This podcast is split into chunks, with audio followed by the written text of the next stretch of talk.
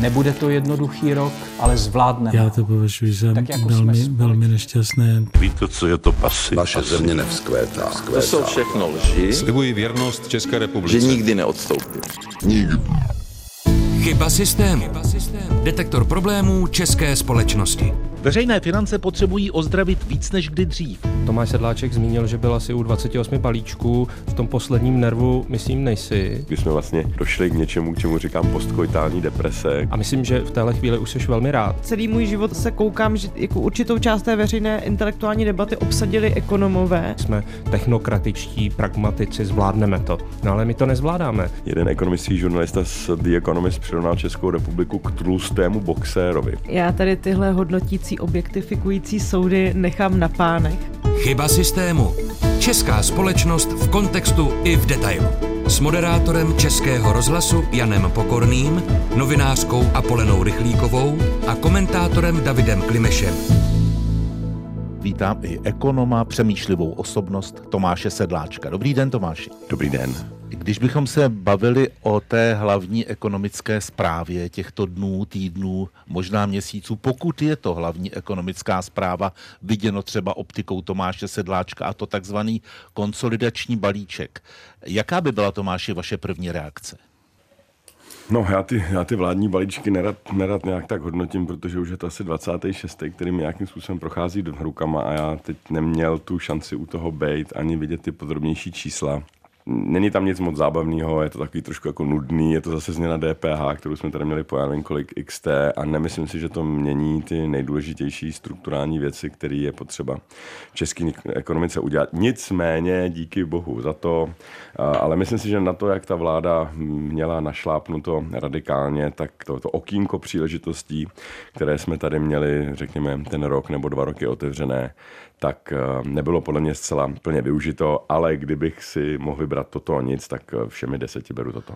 Jinými slovy, je to jenom taková akutní záplata a takové ty strukturální věci, které už jsou dlouho tady k řešení, se budou muset vyřešit nějak jinak, nějak dlouhodoběji a budou se vůbec muset vyřešit, Tomáši? Se mi zdá, že by bylo nejlepší, kdybychom si tady jako vymysleli nějakého systematika, který by byl schopen vymyslet vůbec způsob, jak reformy zdravotnictví, reformy důchodů, reformy veřejných financí a zejména reforma veřejné zprávy, třeba úklid v byrokracii a tak dále, vůbec systematicky prořešil, protože mám pocit, že tyhle věci tady opravdu už řešíme. 20 let se tady hádáme o těchto daních a ten, ten postup, i kdyby se nakrásně této vládě podařilo udělat kouzelnou reformu, kterou by podepsalo všech 12 apoštolů, tak k čemu je to všechno dobré, když potom následující vláda to všechno schodí ze stolu a Ausgerechnet just udělá tu změnu naopak. Třeba u důchodového systému, tam, to řeknu trošku blbě, jo, je skoro jedno, co se udělá, jaká z těch tří variant nabízených se zvolí, ale je to potřeba ten systém držet nejméně jednu generaci, to znamená 40, 40, 40 let, tam nedělat žádné velké změny. A toto je to nejdůležitější na, na, na těch reformách. Jasně, ale ten systematik by nesměl být asi politik, nebo nemohl být politik. No, mohl, ale mohlo by se to třeba dělat ne na základě vlády, ale na základě parlamentu. Jo. Dělat, dělat parlamentní komise, kde by byla opozice i, i vláda, která bude vědět, že se za čtyři roky třeba prohodí. Ale bylo by fajn, kdybychom se domluvili na některých věcech, které chceme dělat společně, a to důchodové pojištění je toho typickým příkladem něčeho, co musíme udělat spíš na parlamentní nebo poslanecký úrovni, než na úrovni vládní. Jinými slovy, ideální by bylo, kdybychom si vymysleli daňový systém, na kterém se všichni shodnou, a pak, když přijdou modrý, tak ať si natřou daně na modro, a když přijdou oranžový, ať si natřou daně na oranžová, zvýší nebo sníží, ale ať se nedělá kvůli každé daňové změně reforma celého daňového systému. Dnes je to tak, že když přijdou modří, tak to natřou těm bílým, pak když přijdou bílí, tak to natřou těm modrým. pak jsme natřený všichni. Tak, natírá se stále dost. Zeptám se Apoleny a Davida na to, jak vidí tu debatu, která dlouho probíhá kolem takzvaného konsolidačního balíčku. No, já myslím, že Tomáš Sedláček, který má neopakovatelný slovník, tak použil ale tady jednu velmi dobrou věc. Není to zábavné. Já chápu, že samozřejmě zdražování, ohrožování nějakého sociálního statusu, škrtání nějakých podpor z principu nemůže být zábavné, protože tím uh, trpíme nebo trpí ta domácnost, ve které žijeme. Ale uh, já to chápu tak, že Tomáš myslel, že v tom musí být nějaká idea, něco, co vás trhne. Takhle, ta, analytika to není zábavný. Ta, ta ten balíček vlastně naštval úplně všechny a zároveň nevyřešil ten problém státního rozpočtu, ne ty strukturální změny, ale ani na příští roky. Pokud máme pravidelně deficity mezi 300 a 400 miliardama, různě to můžeme lakovat, něco někam skovávat a zároveň zakázáno se bavit o výpadku 100 v dnešních cenách 130 miliard eh, každý rok po snížení superhrubé mzdy, tak tohle je cvičení, které jenom naštve, ubere strašně moc politického kapitálu, protože všechny ty strany porušily a dost zásadně o 180 stupňů své předvolební sliby a nic moc toho nezískají. Já skoro okolností hm, v tu dobu, kdy teď natáčíme, tak se v posledním čísle ekonomistů je seřazení evropských ekonomik podle nějakých pěti pěti věcí, já jenom rychle vyjmenuju, eh, jakým způsobem se vyvíjí poptávka, ta v Česku byla brutálně postižena vysokou inflací, jak jsme na tom s dluhem, jak jsme na tom s demografií, jak jsme na tom s dekarbonizací a těžko přiležitelný, eh, přeložitelná věc, jak se vyvíjí decoupling s autoritativními režimy, jak se dokážeme ostřelat od toho Ruska, Číny a další. No je tam tabulka a Česko je čtvrté od konce se skoro třicítky států. A o tom to je. Eh, prostě ti, kteří jsou nahoře, tak ten ekonomický příběh mají třeba drsný, radikální, klidně pravicový hodně, ale eh, je zábavný v tom smyslu, že je tam nějaká pointa. A to, co se podařilo vládě, je, že nevyřeší ani e, dluhy, aby je srazilo tam, kde Česko vždycky bývalo, jednotky miliard, desítky miliard, jenom v krizi jednou za čas třeba 100 miliard, ale rychle zpátky a ještě prohospodaří politický kapitál a nevyřeší ty strukturální změny. Prostě není to zábavné, nedá se na to dívat a ta vláda nemá ekonomickou erudici. Ano. Když používáme adjektivum zábavné, tak tím samozřejmě nemyslíme to, že by to bylo téma k popukání, nebo že by tahle debata měla posluchače a příjemce těchto sdělení bavit, ale měla by je zajímat. Jak hodnotí tu dosavadní debatu Apolena? Já myslím, že té vládě se podařila jedna hlavní věc a to je nás všechny a myslím včetně té novinářské obce tou vleklou debatou unavit a dovedla to do takové situace, že podle mě většinová společnost už se absolutně nevyzná v tom, jakou podobu ten balíček momentálně má a co z toho reálně plyne. Já si pamatuju, že začátek eh, byl odstartovaný tou pompézní tiskovou konferencí v řádu několika hodin, eh, kde jsme se nedozvěděli tolik na tak dlouhém prostoru, který vlastně ten prostor nebyl úplně adekvátní k tomu eh, informačnímu obsahu.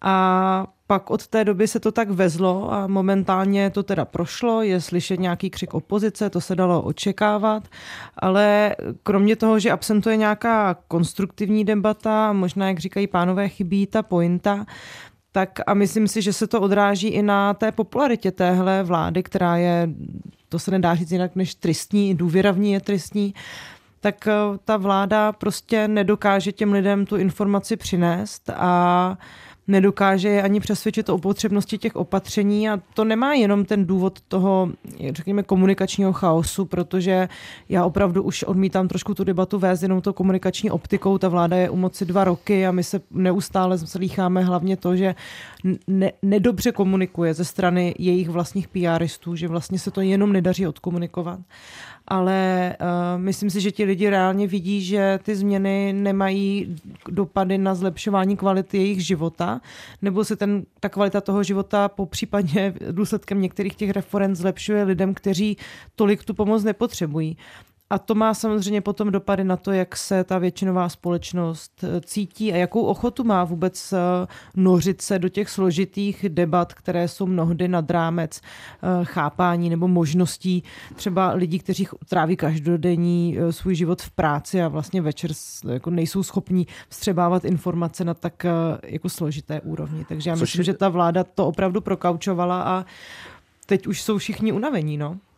Což vlastně souvisí s tím, že ač kolem nás je let kdy dramaticky rušno, tak žijeme dál svoje normální běžné životy, přátelíme se, milujeme se, radujeme se, smutníme. Občas vypneme, když je, já nevím, Ruska, Ukrajiny, teď Blízkého východu, cen energie a konsolidačního balíčku příliš. Jako je třeba, a probírali jsme to už v jednom podcastu, únava z války. Může být i únava z balíčku, Tomáši?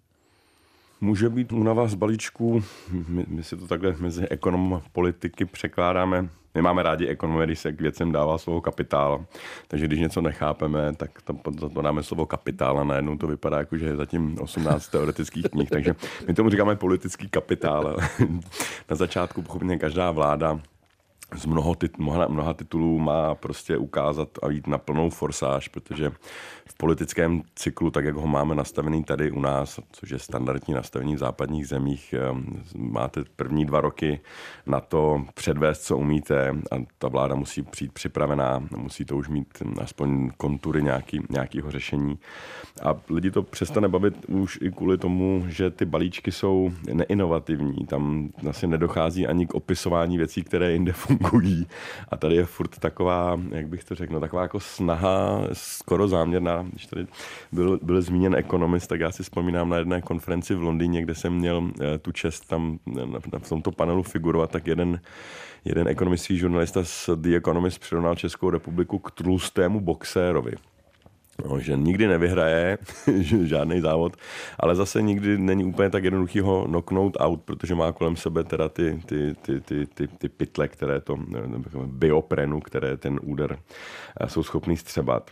Ve srovnání třeba se Slovenskem, kde to občas dopadne strašně špatně, občas to tam dopadne strašně dobře, tak u nás, a teď nevím, jestli dobře nebo špatně, každý to má rád jinak, u, u nás se tak jakoby záměrně držíme uprostřed. Co mě vlastně nejvíc vadí, že ta vláda uh, si neudělala to, že se prostě sebrala, že udělala to, co bylo potřeba udělat už delší dobu. Uklidit v byrokracii, uklidit v zákonech, to přece není žádný politikum, to jsou furt ještě nízko uh, vysící ovoce, kde by, že jsme si prostě ten systém za těch 30 let udělali strašně složitý. On to říkal svého času jeden z posledních mistrů Bonmotu v české politice, i když teď trochu mimo politiku Miroslav Kalousek, když parafrázoval Churchilla, nějak říkal, tuším, zadlužili jsme zemi a prohrajeme volby. Je, to, je to takový správný bonmot, Tomáši? No, to zadlužování neustále pokračuje. Eh, my už pomalučku pomalučku se budeme muset převyknout jako Česká republika, protože my jsme tady vždycky lítali s extrémně nízkým, srovnatelně nízkým veřejným dluhem, kdy to skutečně nebylo velké téma. A každá vláda to jakýmsi způsobem prokaučovala, posouváme to blíž a blíž té 50-60% hranici, kde už svítí červené světlo. My jsme teď na hraně červeného a oranžového světla, takže ano, neudělali jsme nic zázračného, neudělali jsme nic zajímavého, nic, co by člověka třeba si bavilo načíst, kdyby byl studentem ekonomie a studoval, jak se dělají reformy různě po světě. Tak bohužel eh, z tohoto balíčku bychom asi nebyli schopni výjmout nic moc zajímavého. Takže ano, neudělali jsme nic zajímavého a problém jsme nevyřešili. Mohu do toho skočit, eh, protože mě zaujal ten příměr k tlustému boxerovi a ono těch příměrů vlastně bylo strašná spousta o těch posledních 30 letech České republiky ohledně inflace, že jsme němečtější než Němci, že eh, vlastně si to myslím, že je i autor uh, Tomáš Sedláček, že jsme hobitín. A hobitín, ano. Těch příměrů vlastně celá řada ale směřovaly k tomu, že je tady nějaká elementární jistota v některých ekonomických a sociálních základech i potřeba mnohých nepovedených reformách, která není úplně běžná ve zbytku střední Evropy. Aspoň já jsem to tak chápal. Já jsem tomu říkal Pax Bohemika, ekonomika, prostě něco fungovalo a nějakým způsobem se to rozbíjí. No jenom je otázka, jestli ještě ten tlustý boxer je tlustý, protože já si například pamatuju, že když začalo to raketové zadlužování mm, během covidu, eh, které mm, vlastně můžeme připsat vládě Andreje Babiše a nyní to raketové zadlužování pokračuje i s vládou Petra Fialy, tak mm, v České národní bance právě argumentovali tím tlustým boxerem, ale teď my jsme Češi, my přeci nedovolíme, aby tady něco ohrozilo stabilitu naší koruny nebo aby tady byla vysoká inflace. To se zase srovná. Podívejte se na minulé vlády ČSSD a ODS, také se vždycky nějak srovnali. Jsme technokratičtí, pragmatici, zvládneme to. No ale my to nezvládáme. Nezvládáme nejen ty makroekonomická čísla, které tady popisoval Tomáš Sedláček, ale nezvládáme ani ten elementární sociální konsenzus. Pokud nejste, eh, jenom ať si posluchači vzpomenou, jak dlouho čekají na zubaře a kdo je, eh, nebo na pediatra, nebo na nějakého obvodáka a kdo je mimo velká města, tak vlastně má velký problém. Těch něk- školství, prostě bavili jsme se o tom předchozí chybě systému to, že jsme dospěli do bodu, kdy možná nemáme školství tak progresivní jako Estonci a konec konců třeba i v některých věcech Poláci a jiní, kterým jsme se smáli, ale že nedokážeme 15-leté děti s jednou dvojkou umístit na slušnou střední školu v zemi, kde máme neustále vyluxovaný trh práce, protože se bojíme migrantů, tak to už není ten tlustý boxer, který vždycky tu a tam tu remízu uhraje. Ten opravdu jako hodně zhubnul a je pěkně v koutě. Tak jenom když jsme u těch příměrů, tak já ten příměr chápu, ale mám strach, že to je příměr Česká republika minus 10 let? E, souhlasím, v tom případě myslím bylo v tom rámci toho podobenství, že jsme furt tlustý, ale už přestáváme mít ty svaly pod tím. Jo, tak, takhle je to přesný. Takže někdo hodí ten ručník do ringu, nebo máme pokračovat? A je to podobný trošku s tou Prahou, jestli teda můžu dát příklad Jasně. jeden za všechny. O Praha to zase připodobňuji ke krásný modelce, která zestárla mezi tím, když byla na vrcholu slávy, na sobě nepracovala. Tady to je, my jsme tady těch příběhů měli opravdu hodně. My jsme začínali jakožto šampionová země v mnoha, v mnoha, v mnoha ohledech. A, ale to, co se třeba děje s pravou, nebo to, co se děje s veřejnými financemi, to, co se děje s českou byrokracií, ale i se zdravotnictvím, s důchodama, člověk bude pokračovat, je jakási sláva ze setrvačnosti, kterou jsme tady zdědili. Ta Praha je automaticky pochopitelně ostatní města taky, ale ta Praha je v tomhle tom jako vyčnívá. Já tomu říkám Václavákizace celý Prahy, kdy ten Václavák zmizel první. Normální Pražák ani Čech už se na tom Václaváku nezdržuje delší dobu, než je možnou. Přitom si vzpomínám, jak za mlada jsme si dávali sraza pod koněm a jak, jak Václavský náměstí bylo živý, krásný náměstí. A my jsme mezi tím z té Prahy udělali nějaký paskvil, který se nelíbí nakonec ani těm turistům, kvůli kterým to jakoby v domění. A tohle, co jsme si všechno udělali my. Komplikovaně se dělají jakýkoliv změny a tady si myslím, že ta žába na pramení není ani v DPH, ani v, ani v HDP, ani ve výši daně korporátní nebo, nebo soukromí, ale je v tom, že ten systém je tak složitý, že ho vlastně už všichni obchází, tím ztrácíme strašně energie. I naše jako organizace, jak to tak mám možnost sledovat, co se týče třeba produktivity práce, tady všichni pracují od rána do večera, a na konci to hotový není, protože je to blbě manažovaný, blbě se rozhoduje, nemáme vlastně jasný vektory, takže když nevíte, kam, kam míříte, tak u každé křižovatky se musíte zastavit, vypnout motor, popovídat si, udát si u toho, já nevím co, pivo a tak dále a tak dále. A tím se hrozně zdržujeme to, že tady, já to zase přičtu těm bývalým našim dvěma prezidentům, kteří možná, a tady je role toho prezidenta. Prezident by se měl starat o, o ducha národa, premiér by se měl starat o duši, aby všechno, aby software fungoval, aby jezdili autobusy, aby, aby byly důchody. Ale ten prezident by měl mít na starosti to, aby jsme se nějakým způsobem mimo politiku mohli bavit o tom, kam tato země dlouhodobě směřuje. A to není jenom nějaký morální apel. On se pak jako jednoduše rozhoduje. Když prostě víte, že chcete do bodu X, tak pak, pak, pak, Což... pak to rozhodování je efektivnější, rychlejší a nemusí se kvůli tomu furt dělat takovýhle strašný opičárny, kdy se mění věci, které by naopak se měnit neměly. Když jsme u těch dopravních příměrů, možná ne náhodou, je teď hlavním politickým hitem, že budeme hlavní křižovatkou Evropy. Já nechci úplně stát uprostřed křižovatky, já bych chtěl tu silnici, která mě někam dovede a buď po té silnici se vydám, protože je to dobrá cesta, anebo se otočím a jdu někam jinam. Postávat uprostřed eh, Bulhara, což pro mimo pražské je nepříliš vzhledná rušná křižovatka na Žižkově, úplně Ale je to, je to blízko ekonomické školy, pozor. No, ekonomy budeme mít vždycky elitní, ale potřebujeme i s tou praxí trošku pohnout. Tady v tom místopisném okénku bych jenom dodal, že my jsme ve spojení na dálku, že moderátor tohoto podcastu je teď na festivalu rozhlasové tvorby Pri Bohemia Radio, nikoli v Praze, ale v Olomouci, ale že se slyšíme, ale nevidíme na sebe, proto nemohu s jistotou říct, jestli Apolena chce taky přimět nějakým mm-hmm. příměrem k těm modelkám a tlustým boxerům. Ne, já tady tyhle hodnotící, objektifikující soudy nechám na pánech. Chyba systému. Chyba systému. Detektor problémů české společnosti. Já mám trošku pocit, že se tady vytváří takový dojem a nechci tím nikoho kritizovat. Eh, jakoby ta vláda vlastně za nic eh, nemohla, ale ta vláda nastupovala do toho svého období s velmi sebevědomými prohlášeními o tom, že konečně dá tu zemi do pořádku. A chtěla to dělat. A já myslím, že ona ale naopak jako poměrně ví, co dělá. Oni to nejsou jako nějaké zmatené figurky v soukolí, Minimálně, co se jim podařilo, tak se jim podařilo třeba z té veřejné debaty absolutně vymazat věc týkající se příjmové stránky rozpočtu. My se tady neustále poslední roky bavíme, ale už od toho předvolebního období, že ty výdaje jsou nesnesitelné a tedy málo kdo teda z politiku ODS chce připustit, že se na tom spolu podíleli i zrušením takzvané superhrubé mzdy, která tu 100 miliardovou sekiru prostě zasekla tvrdě v naprosto nepřijatelnou, nevhodnou dobu a od té doby vlastně do určité míry sledujeme jenom takovou snahu zalepit tuhle díru tu nesplněním jednoho předvolebního slibu, že se teda nepřidá těm učitelům, což se slíbilo, tolik, kolik se slíbilo, tedy těch 130% eh, té průměrné hrubé mzdy, tady, že se to sebere někde jinde.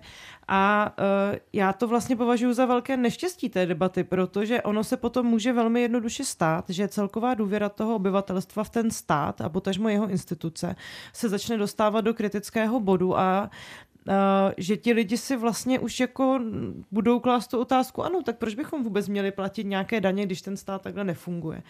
A to nás jako na nějaké jiné, než té ekonomické rovině, vytrhává z nějakého vůbec sociologického pojetí společnosti, která je schopná se dohodnout na základních věcech a na nějakém základním směřování.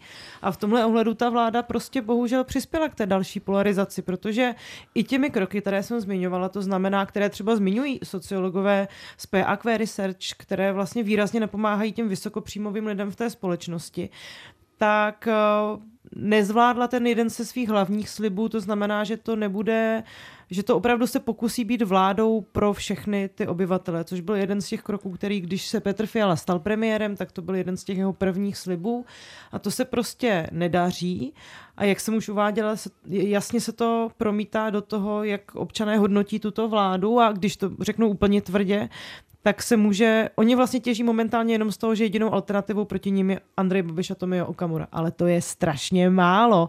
My se přece nemůžeme tady dívat na to, eh, eh, jak vláda tou neschopností nejen komunikovat, ale i vládnout vytváří, směřuje k tomu, že Andrej Babiš tady bude mít zametenou cestičku k tomu, aby tím svým agresivním driášnickým způsobem si tu zemi vzal zpět. Což jsme třeba mohli vidět v ostrašujícím případu na Slovensku. A David se něco říct, já to říkám do Olomouce. Já bych nesouhlasil Nejenom s tím, do Olomouce, pozor. že vláda v ekonomické a sociální oblasti ví, co dělá. Já si prostě bohužel myslím, že neví, co dělá. Eh, určitě eh, kabinet Petra Fialy velmi dobře ví, co dělá v zahraniční politice a bezpečnostní politice. Za mhm. tomu děkuju ano. a opravdu si myslím, Respekt. že je to výrazně lepší eh, varianta než kabinet složený z Andreje Babiše a Tomia Okamury. To ano. Ale v ekonomické a sociální oblasti já si myslím, že je to opravdu ukázka, kdy nulová odbornost a snaha po koncenzus dopadnou tak, že ty opatření prostě jsou nefunkční, nikoho neuspokojí a ještě mnoho věcí pokazí.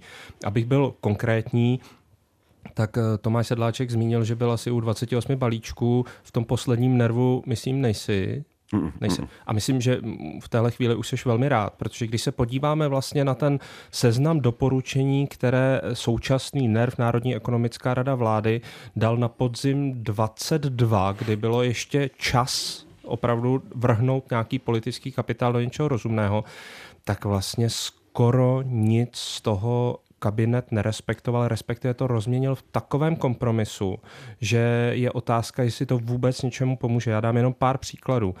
Už na podzim 22 NERV říkal, měl největší schodu na tom, že se musí změnit důchody, protože s těmi tehdejšími valorizacemi a tehdejším vývojem je to neudržitelné.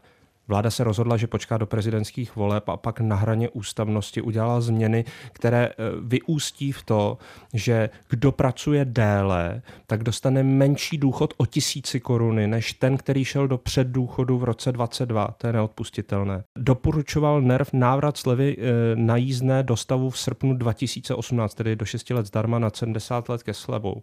Vzpomeňme si, jak to byl největší slib a hit zrušíme Babišovo jízdné lekli se toho, neudělali toho, udělali tam obrovskou další byrokracii, jenom změnili nějaké procenta.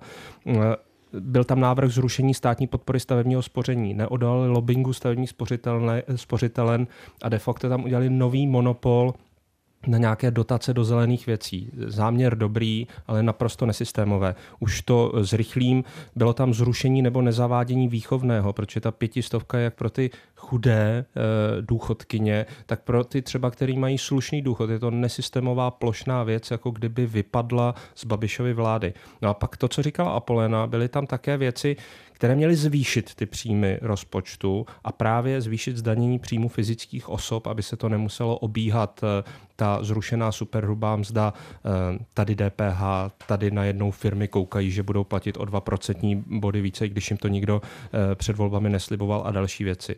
A abych ukázal to, v čem ten, to kompromisnictví není efektivní, tak to je, že v tom nervu bylo návrh na zavedení opětovné karenční doby v případě nemoci. To je ty první dny, eh, kdy eh, to neplatí zaměstnavatel.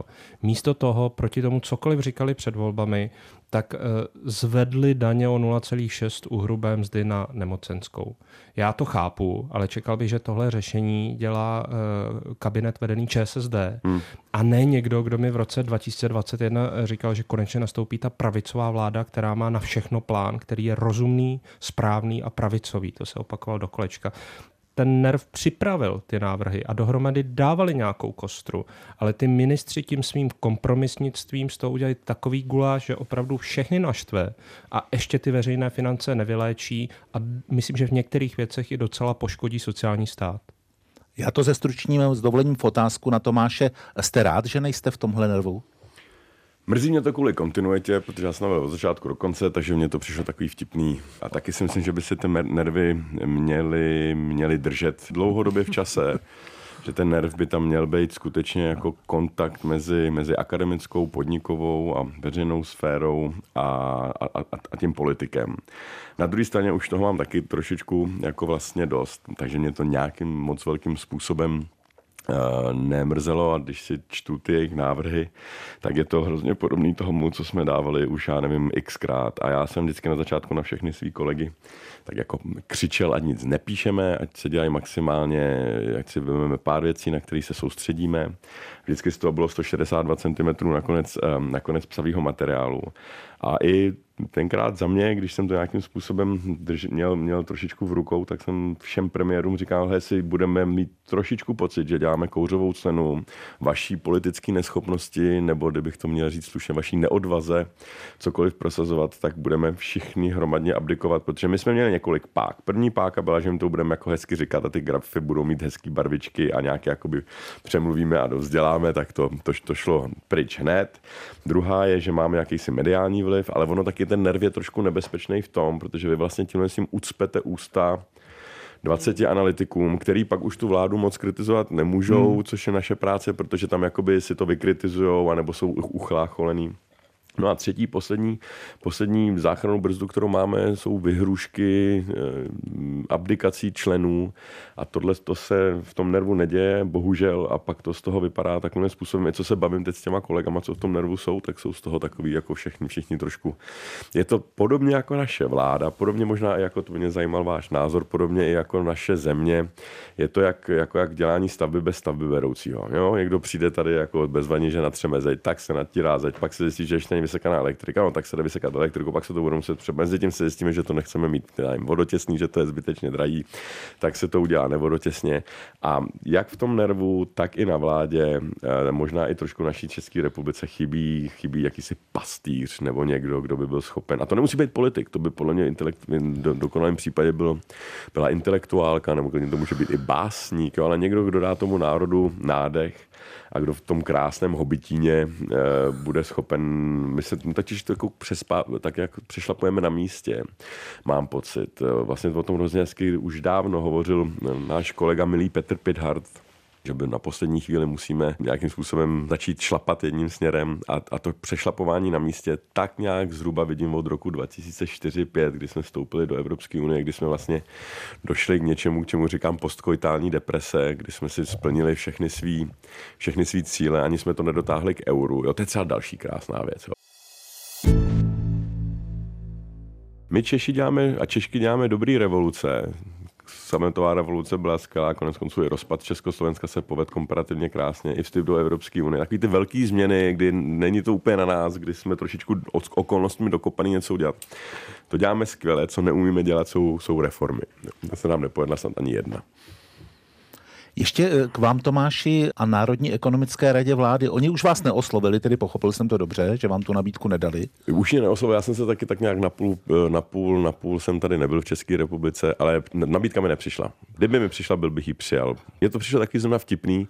Zrovna když mám konstelaci sympatická vláda, sympatický prezident, tak, eh, tak v tom nervu nejsem, což mě mrzelo, protože vždycky předtím mě nikdy nebyly, já když jsem sloužil za pana Sobotku, když byl premiérem Špidla, tak to byla strana, kterou jsem taky neměl úplně blízko u srdce a přesto se nám povedly, teď, když se na to dívám, mnohem pravicovější reformy, než, než se teď daří pravicový vládě.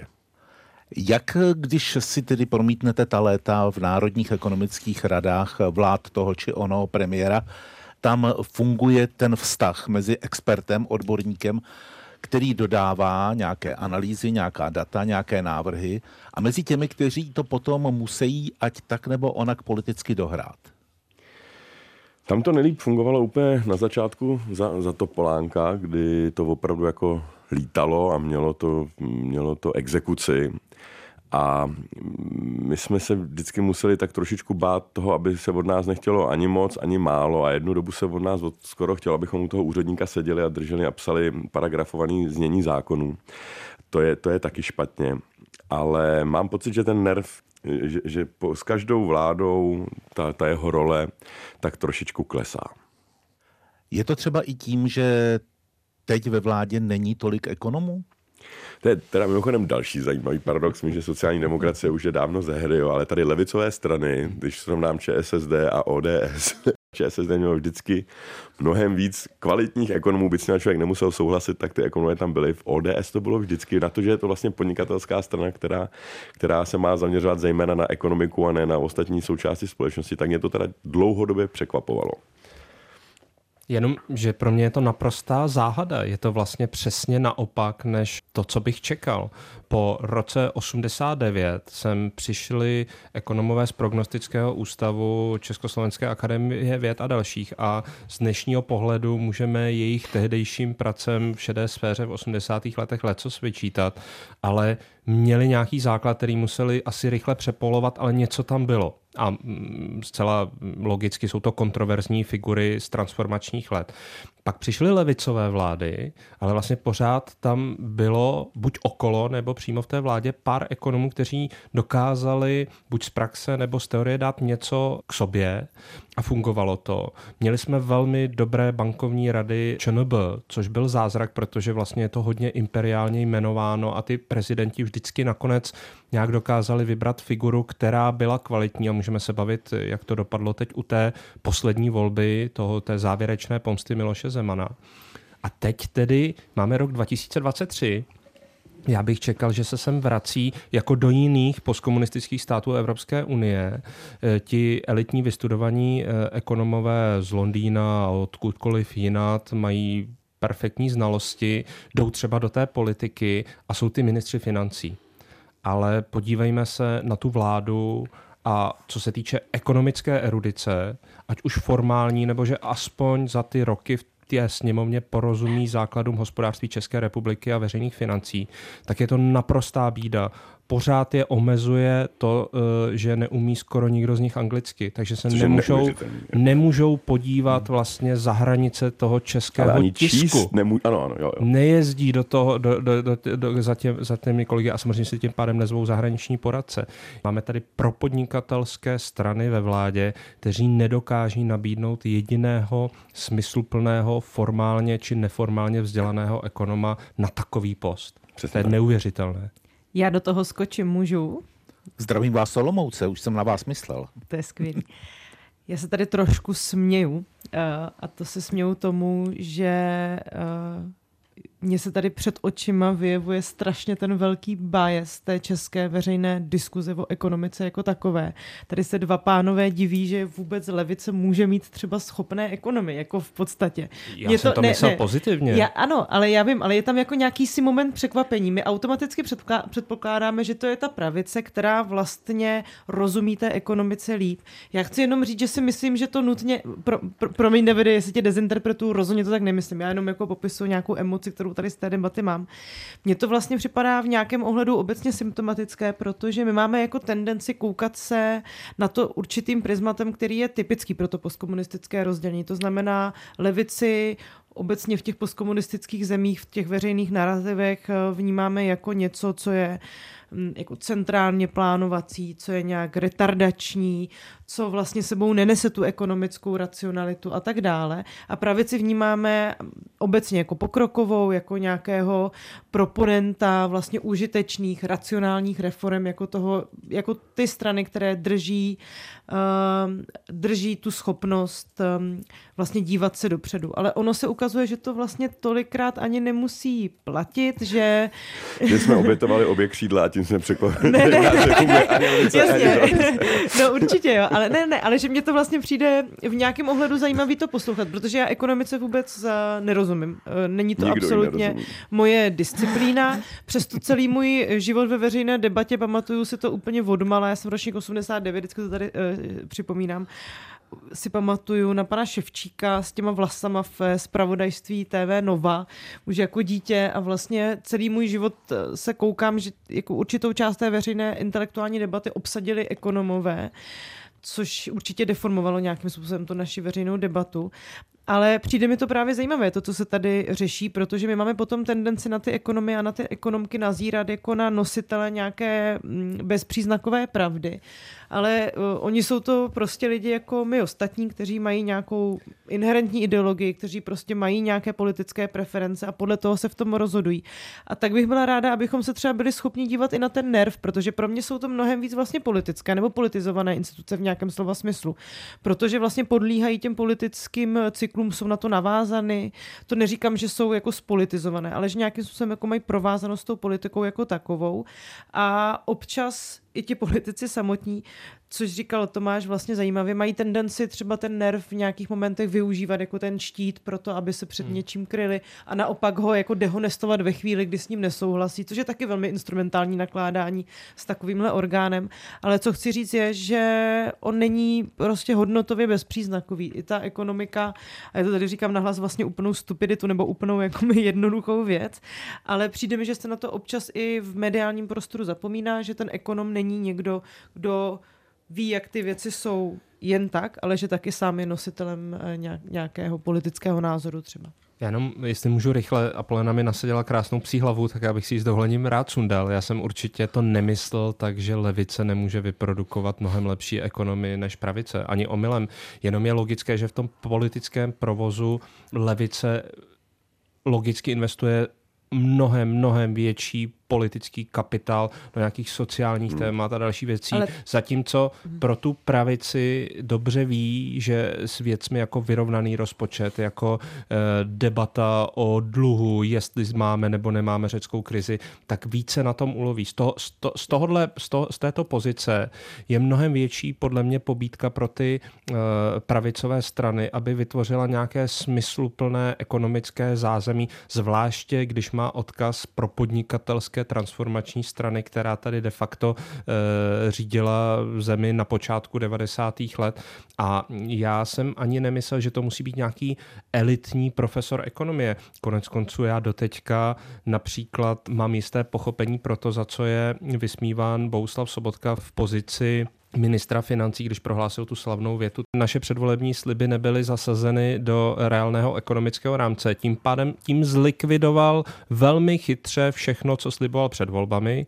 Chytře znamená zároveň neeticky, trošku amorálně, ale vymezil se vůči tomu a potom představil na poměry ČSSD velmi slušnou, restriktivní, prorůstovou politiku, kterou upřímně řečeno, kdyby na téhle úrovni představila současná no. vláda, tak uh, bych byl rád.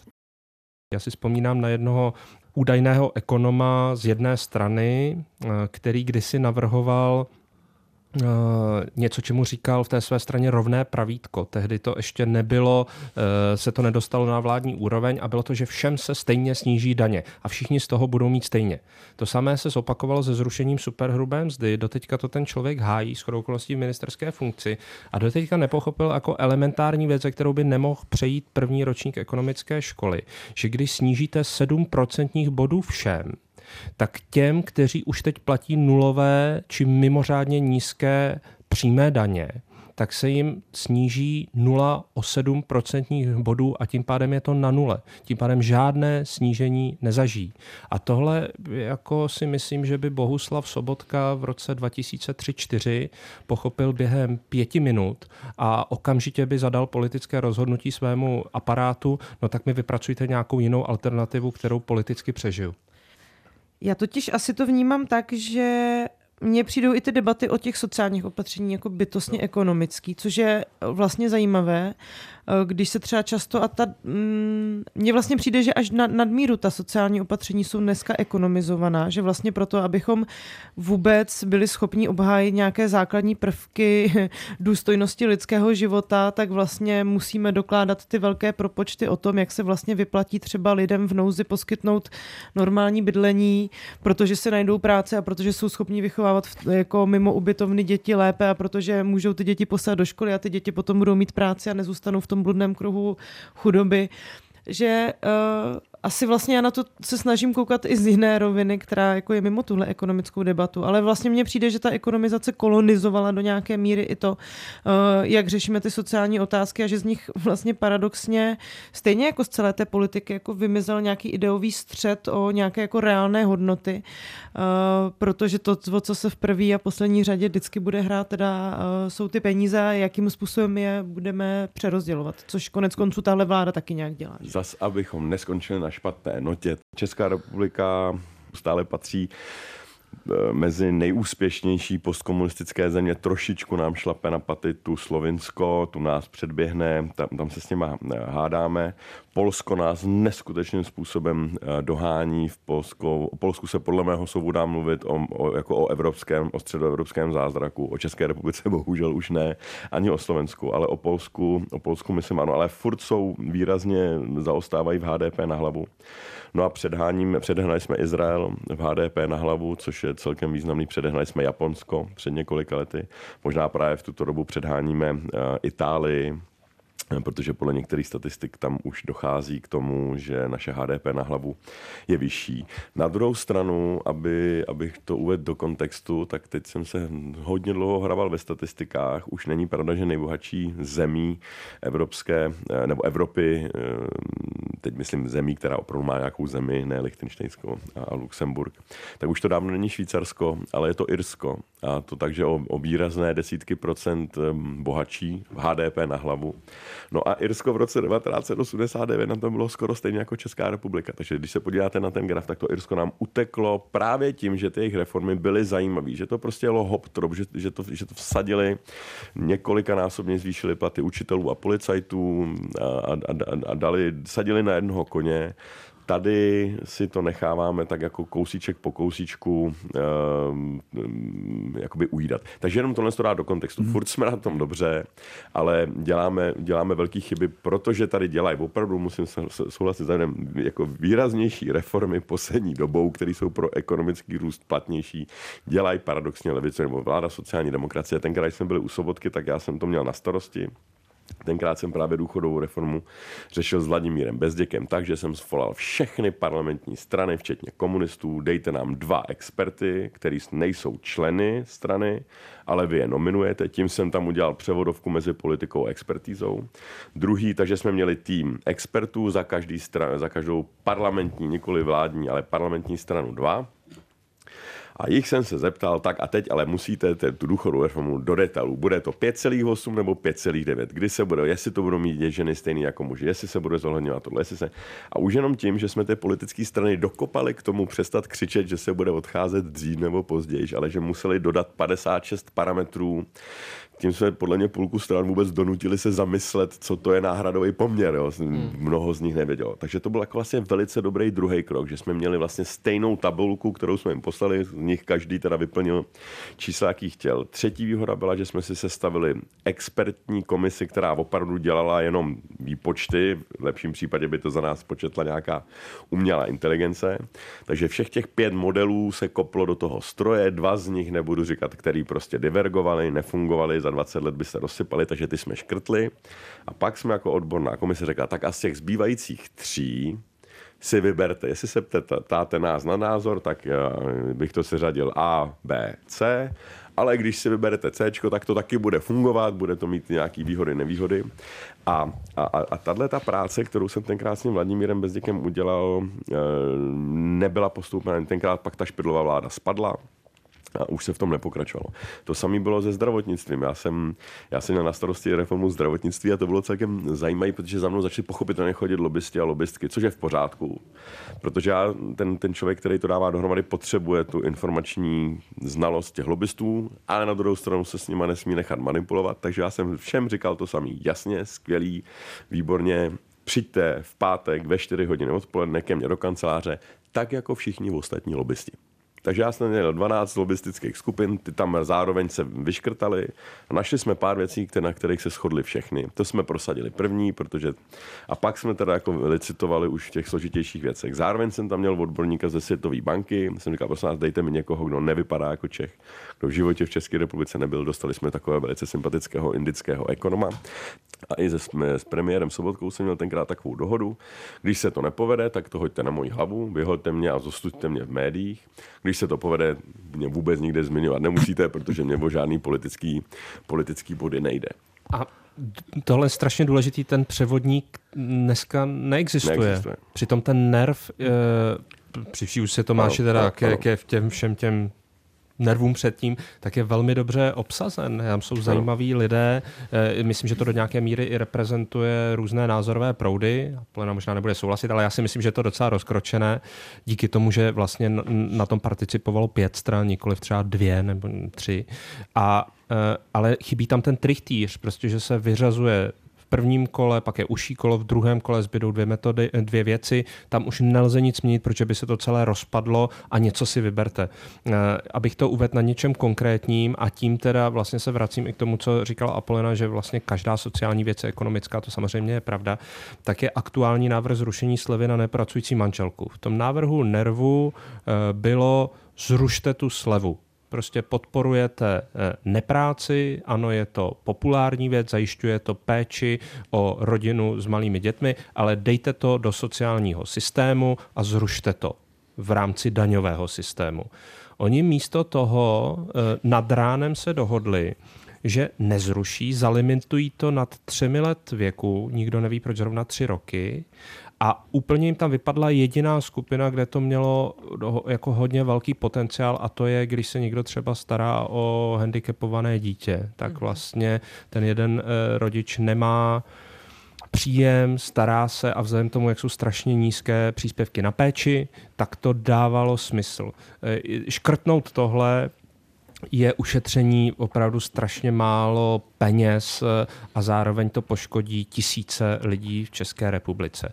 Takže to je jenom, a, a myslím si, že až se ty příběhy jednotlivé dostanou do médií, tak eh, ta vláda, jako, jak se všechno svádí na komunikaci, jo, tak tohle, že bude velký komunikační problém, ale základem je, že to prostě je blbě nastavený a chybí ano. tam přesně ten převodník, o kterém mluvil Tomáš, že politici do toho vnáší nějaké své politické preference, což je v pořádku, protože jsou to uh, volení zastupitelé a takhle má fungovat demokracie, ale pak tam musí být ten expertní převodník, který řekne, ne, tohle je špatný nápad a nabízím vám jiné dvě varianty. A to v téhle vládě není a v podstatě, když člověk pátrá, co je ten mozkový trust za současným ministrem financí, tak se ničeho nedopátrá. Hmm. Jak marná snaha Tomáše Sedláčka za uzavřít podcast pozitivně byla. Děkujeme, Davide. Omlouvám se. Děku, děkujeme Tomášovi Sedláčkovi. Rádi jsme vás počase slyšeli. Mějte se hezky, nashledanou. Přeju nám všem dobrého ducha a hlavně dobrý směr a někoho, kdo je bude schopen tu naši krásnou zemi aspoň trošičku směrovat. A pevné nervy. Děkuji Apoleně, děkuji Davidovi. No a ten příští díl bude netradiční. Vysíláme a natáčíme na Korzu Národní, tedy 17. Mm. listopadu. Začínáme ve 12 hodin a 30 minut. Tak se můžete na tu naši skupinku přijít podívat, a nebo to pak poslouchat v Českém rozhlase Plus. Naším hostem bude tentokrát filozofka Alice Koubová. Tak se na vás těšíme. Slyšeli jste podcast Chyba systému. Chyba systému. Detektor problémů české společnosti s Janem Pokorným, Apolenou Rychlíkovou a Davidem Klimešem. Všechny díly najdete na webu Českého rozhlasu Plus, v aplikaci Můj rozhlas i v dalších podcastových aplikacích.